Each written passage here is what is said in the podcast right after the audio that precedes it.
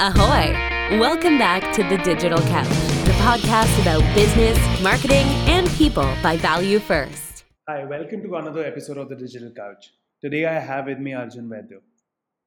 Arjun has really had a long list of achievements, so I'm going to take some time. He's leading Verlinvest, which is in the venture investment space. In his previous avatars, Arjun has held leadership roles at De Beers company Hublot. He's an angel investor himself. He was awarded Forbes 30 under 30, Business World 40 under 40. A very warm welcome to you, Arjun. Thanks so much, Shori. Thank you for having me on the show. It's our pleasure. So, the other day when I was trying to think about what to ask you for this episode, you know, what struck me was the fact that how you started your career with ad sales, digital marketing. Back in 2010, and this was when, like, of course, you were interning and other things, but this was when digital marketing was just a word. And today it's a must have, right? And you've over the years moved into investments, into the investment space as a professional, worked across some amazing organization. I'd love for you to summarize your journey for our viewers yeah, sure. I'll try my best. It's been it's been a while since that internship, my first summer out of college. But but look, I think um, I went to Brown University in 2009. I did my undergrad there, um, and I studied economics and international relations. During that time, I spent a lot of time in the luxury space. That's what my dad did, and so that was first port of call. So I worked at Condé Nast, Hublot, and De Beers. Um, and and I think when I came back to India, or when I wanted to come back to India after college, um, I wanted to spend time in the business side of brands. I was really excited by brands and building brands and why someone pays 10 times the price of a plain t-shirt because of a logo on it. Um, and so came back and worked at a private equity fund called L Capital, um, now yeah. called L Catterton. And this is the private equity arm of the Louis Vuitton Moet Hennessy Group that invests um, solely in consumer. Um, and got to spend time with more than 150 consumer businesses from 2013 to 16. So, as a 21 and a half year old moving back to India, I got to spend time with high quality, top notch businesses in cars and bikes, wines and spirits, food and beverage, luxury, lifestyle, retail, watches. And also, I mean, three of our portfolio companies were PVR, Genesis Luxury, and Fab India. So, got to spend some amazing time with these entrepreneurs. And you know, during that time, I realized big changes were happening in the Indian consumption story. So I think the first one was I grew up in an India obsessed with imported products. I grew up in an India hmm. where I was gifted a Japanese electronic sharpener for my 11th birthday from a store that only sold imported products. And and I came back to an India where people were happy to consume quintessentially Indian brands. I came back to an India where Ayurveda had come back to the fore, right? And Ayurveda is my family legacy, and and Ministry of Ayush was created, Patanjali revolution happened, government changed, and hundreds of thousands of consumers like you, Shori, became interested in Ayurveda. And the third big change I saw was in my first few days at work, my boss at the time told me, Hey, do you think Indians will buy clothes online? This was 2013. And the company we were talking about at that time was Myntra. And, and fast forward to sort of two years later, three years later, it's just amazing to see what has happened. Right. And, and so I realized very early on that e-commerce and digital was here to stay. It was not just a fad. And so with this macro context, I the micro context of starting Dr. Vaidya's was unfortunately my grandfather passed. Um, I grew up with juvenile bronchitis. He cured me of asthma. He allowed me to play cricket again. I was stopped from playing cricket at age seven because there was too much dust on the cricket field. And so I always believed that I had to do something with this family legacy. My father obviously started a business in the jewelry and watch space. And so I believe it was my responsibility to do something with this legacy. And so after he passed, I had nothing to lose. I was basically 24, 24 and a half years old. And so I said, look, if this legacy skips me as well, it's going to die. There is an opportunity to make an Ayurvedic products brand that appeals to modern consumers. There's nothing there. Um, and so if we can repackage Ayurveda to appeal to Shori, then we have something. And so I started a company in October 2016 after quitting my job, taking my grandfather's formulations and and clinic um, and using the power of digital to take it to hundreds of thousands of consumers. That's the story behind what led me to eventually starting Dr. Vaidya's. Nice. And I mean, what about the shift that you had, right? Like suddenly from being interning at places like, of course, this is back in the days, to becoming an operator of sorts in different organizations to actually leading this business, selling this off, and becoming an investor. So, what was that change management that went through you? Look, I don't know how much change management it was, right? And there is no scientific way to go through the journey. But look, we we started this October 2016. We started offline because that time digital native brands, D2C, that didn't exist, right? Um, hmm. And so we started offline. Six months later, failed miserably offline. Um, didn't know hmm. offline actually, didn't understand the market, the business, and so yeah. got 90% of the product we built to distributors back in returns. And that's when I got the harsh reality that even if you bill it to a distributor, the distributor has to bill it to a retailer, retailer has to bill to end consumer. Only once end consumer buys is their sale. So we shut offline, had good sense prevailed, realized we had no right to win. We were up against really large brands like Dabur, yeah. Patanjali, Emami, Himalaya. And also I didn't know offline as a business, right? I just didn't know mm-hmm. it. And so I had no right to win there. And then my wife, who was my fiance at the time, she was the founding team at Nykaa. And she said, Look, this online thing is here to stay. I've seen it at my time at Nykaa. You've seen it while you were investing in e commerce um, at um, L Capital or from all the sort of companies that you've evaluated. And this opportunity is sort of completely open in Ayurveda. So why don't you take a stab at that? And then I convinced her to join the business. Um, She hmm. joined the business, and together we built um, we started building online in November 2017, and over three years, we built India's largest Ayurveda brand online. So we got uh, from zero to 5,000 orders a day, got to 2 million plus transacting customers, launched 80 products, reached 16,500 pin codes in India in just wow. three years. Uh, hmm. Raised some money from RP Sanjiv Goenka Group. And then eventually yeah. in December 2020, we made an offer to acquire the rest of the business. Um, and yeah, we thought it was fair value for the brand we had created for what we had done. And so we took the opportunity to exit our equity in the business um, and sold the business to them in March 2021. So that's about 10 months ago now. Um, feels like much shorter. Um, and since then, surely, to be honest, um, both our viewers look, we've had an experience that very few people have had to be able to see the entire life cycle before the age of 30 for me and so our responsibility to give back to the ecosystem and give back to the community right? And so from then on um, trisha and i spent a lot of time giving back to startups mentor by some 600 plus startups. I still give about 8 to 12 hours of my week no strings attached to founders. Um, you can just book a slot on my calendly link and we'll have a 25 minute chat and there is no agenda for that chat. So founders usually come just ask questions solve problems and i'm happy to help there. So that started through that, we invested in 50 plus companies as angels ourselves. Um, wrote a playbook which we now teach as a D2C course. So we teach as a cohort based course and actually did our first large cohort which ended yesterday. Um, and then, um, you know, I, I uh, didn't actually plan to get back into investing professionally as well. But the folks at Invest reached out and uh, Invest is from my running a business days as well as my private equity days, Invest is one of the sort of most well-known consumer sector investors. It's a single LP evergreen fund structure, three billion dollars plus assets under management. Yeah. Invested in iconic companies globally like Oatly, Lazada, Popchips, Vita Coco, Vitamin Water. Um, so very very focused on consumer brands in India. Already investors in Sula, Veeba, Epigamia, Purplle, Wakefit, Byju's, Heads Up oh, Wow. So really high quality consumer brands, but more on the late stage growth equity side, right? So um, mm-hmm. 10 to 100 million dollar type investments.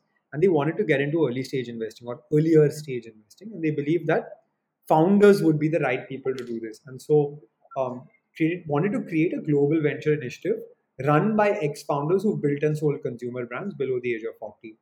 And to me, that idea just seemed really exciting. Like, can you imagine a venture strategy that's global that has three separate founders in India, US, and Europe running this strategy.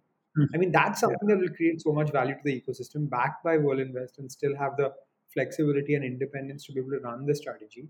So I think that excited me more than anything else. I didn't have investment on the horizon, but just the opportunity specifically excited me. I got to know the folks at Verlinvest, and and yeah, I hit the ground running in August and started with this with this new strategy. So the idea is to invest one to five million dollars across the consumer landscape in various companies.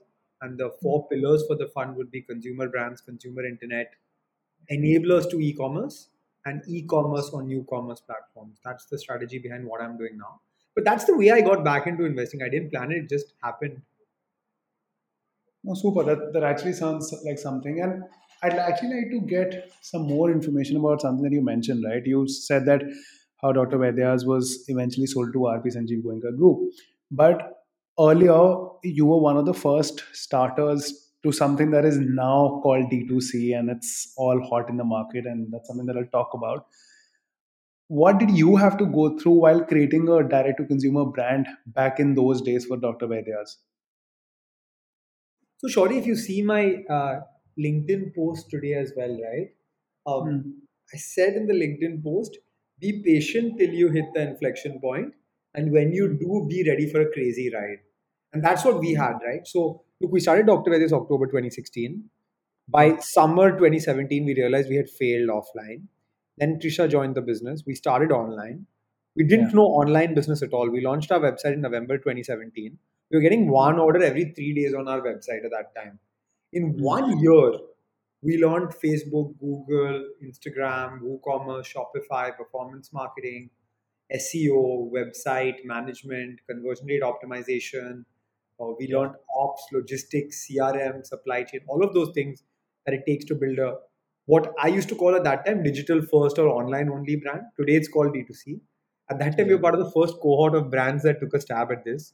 And you know, even investors at that time said you got to be crazy thinking you'll build an online only brand, right? And and Yeah. uh, thinking back now, I think it's the best decision I made to not listen to that because, uh, yeah, I, I just sensed the opportunity, right? And and so we took a year to learn this business, Shori. We took a year to understand how this business ran, to build a warehouse, to connect with customers, to engage with customers, speak to them, see where the problems were, realize that high quality Ayurvedic care and formulations were not available at the touch of consumers' fingertips across India, right? The top five cities had it, but outside of that, it didn't have it.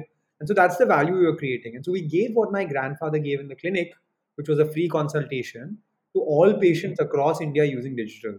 And that allowed us to take Ayurveda from Anantnag to Trichy, from Muzaffarnagar to Mizoram. And hmm. that's the value we created. So when I said earlier, sorry, that we reached 16,500 pin codes, that's more than 60% of the pin codes in India in a three-year period that we ran an online business, right? Just taking out the one year. But if I talk about what we went through, right? So look, I was a good student in school, went to a really good college. I went to an Ivy League college. I had a great Yeah. job out of college. I quit my job and then 2016 to November 2018 is when we hit product market fit. And when I say product market fit, I mean 50 orders a day on our website at a customer acquisition cost of 30% of average order value. Today, surely 50 orders a day will not seem exciting to you, but at that time, 50 orders a day on a single branded Ayurvedic website was a big deal. Nobody was coming to any websites to shop. They were only going to shop on Amazon, right? And Yeah. that took two years. And so that's what we had to go through. Two years of self doubt of saying, I went to such a good college, I left such a good job from college. Did, did I really make the right decision to do this? Um, but but eventually, I guess uh, looking back now with the benefit of hindsight, it paid off. But yeah, it wasn't easy to take two years to establish PMF. Got it. I'm going to turn the table slightly, right? And I was reading this report by KPMG the other day, and it had this fact that about 800 D2C brands have come in India just in the last three and a half years. I mean, it was mind boggling, like how the world's talking D2C and India is truly actually riding the wave of it. So, if I were to ask you this question from a VC lens, how do you look at this ecosystem as a whole?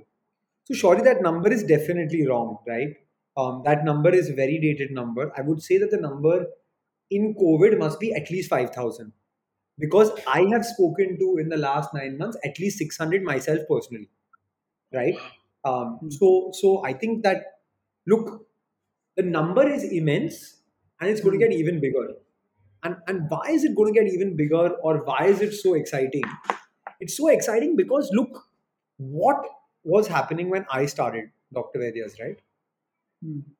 When I started Dr. Vaidya's, I had to really convince you, Shori, to shop from a brand online. And if you shopped from a brand, if I convinced you to shop from a brand online, you wanted to buy Ayurveda, you'd buy me because there was nobody else. Today, Shori, you are buying online. So is my mother. So is my father, who had never shopped online pre-pandemic, right? And so Yeah. my father has placed 25 plus orders on Amazon from never placing an order until April 2020. He now Yeah. goes on his Instagram feed, looks at D2C brand ads and buys products and calls mm-hmm. when the delivery is delayed. And my mom, who didn't have online banking set up, is now asking a fruit vendor, why don't you have GPay? How does it make sense? It's the 21st century. So that's the change in behavior. With that change in behavior, you have consumers who are ready to shop online. And hundreds of thousands, if not millions, I believe it's millions of consumers who had never shopped online have come online through this 18 24 month period, right? What has that done though? That has created tremendous amount of choice as well. So there are hundreds of new brands that have come up. So yes, it's more competitive, but there are also many, many, many new customers that have come to the fore. And so that's what's happened now with these new brands coming. And as I said, like as an investor, how do you look at this? Like, is it just one of the waves that you want to ride, or an actual problem is being solved? You have a different way of looking at it, supporting entrepreneurs. A couple of them become huge. Look, sorry, it's a it's a unfair question to ask me, and I'll tell you why it's an unfair question to ask me, right? Because I am inherently always going to be bullish on D2C, right? Because yeah. I built a D2C brand, I'm from the ecosystem, I'm a founder. So I'm a little bit hmm. biased towards this, but I'll tell you something, Shori. I don't buy anything, anything offline, zero, right? Because it's so much more convenient to buy online. There's so much more choice, the ease of delivery, you know when you're going to get it, etc. All of that. So I'm one of those people who's become fully online. I would tell you that look, the convenience factor is just immense it's just immense with online shopping. And what is new today, which wasn't there when we started, was a very, very strongly developed enablers to online and e-commerce ecosystem, whether it's warehousing, logistics, CRM, WhatsApp bot automation, marketing automation.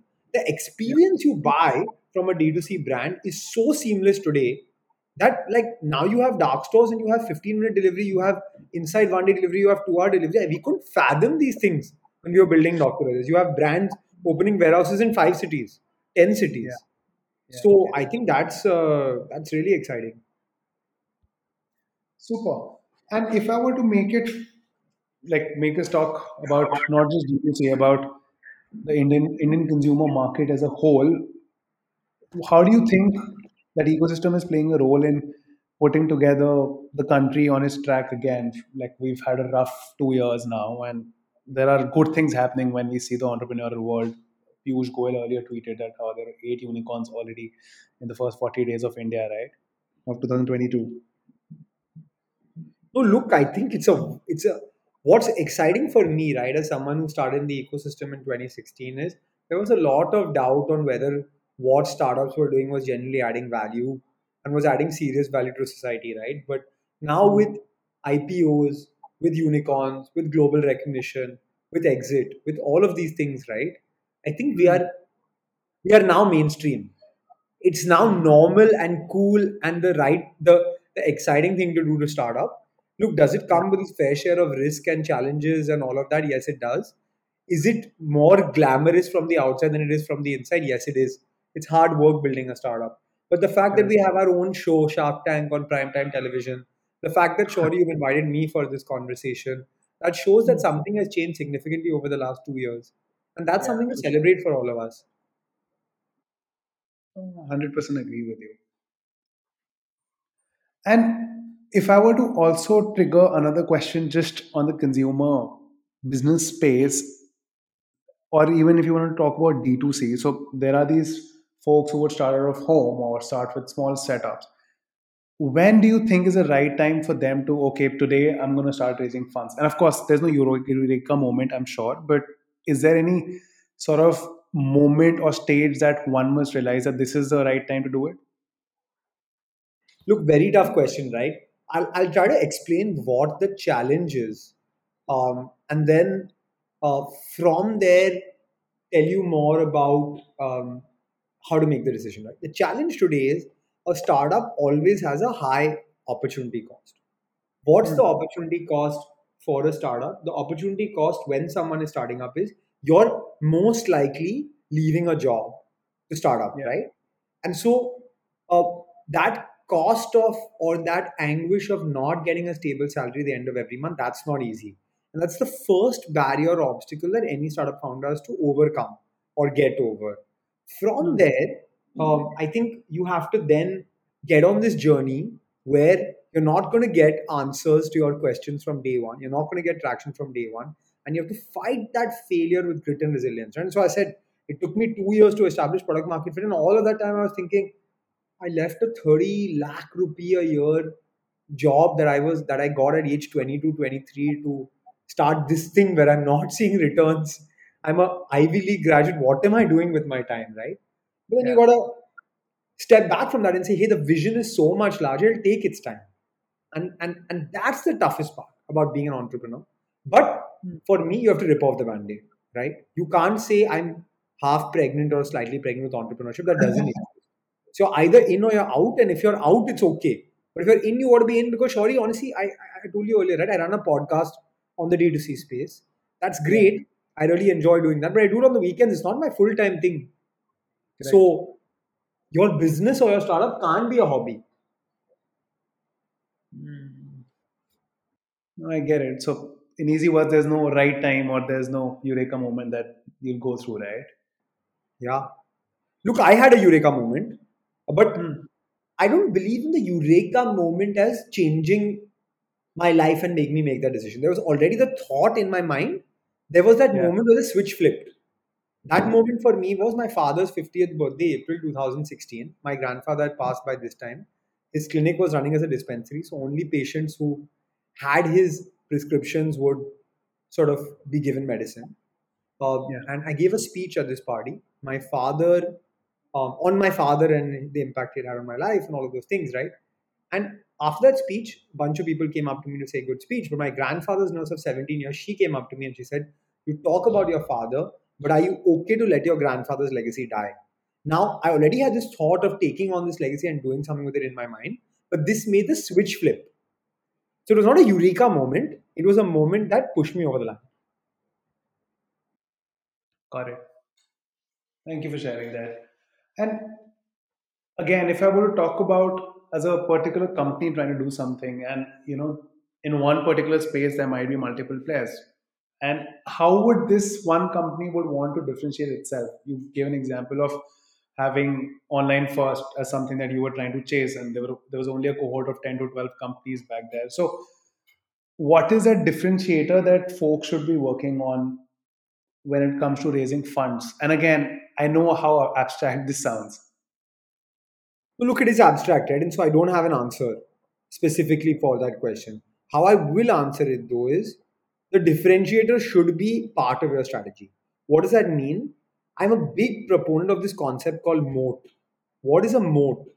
A moat is a water body that used to surround castles and forts in the ancient times. Why did it surround it? It was a it was an additional line of defense. Yeah. Why is it relevant today? Because even as businesses, as brands, we have to have some moat or some defensibility. Now, moat could be price, like it was with Jio. It could be hmm. quality.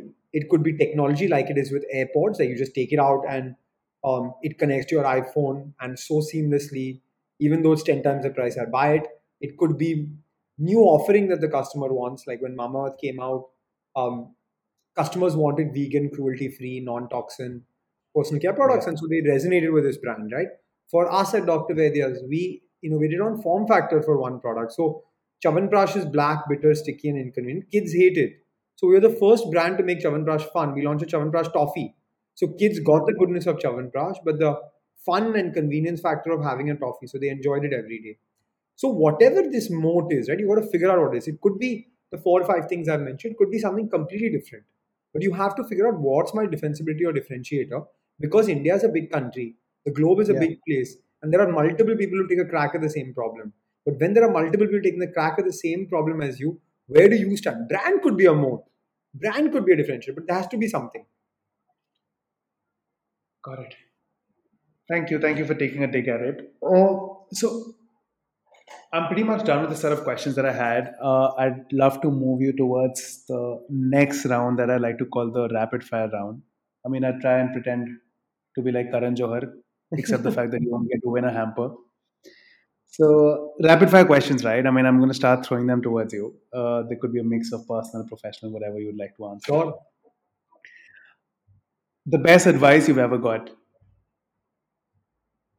Best advice I've ever got uh, from my dad.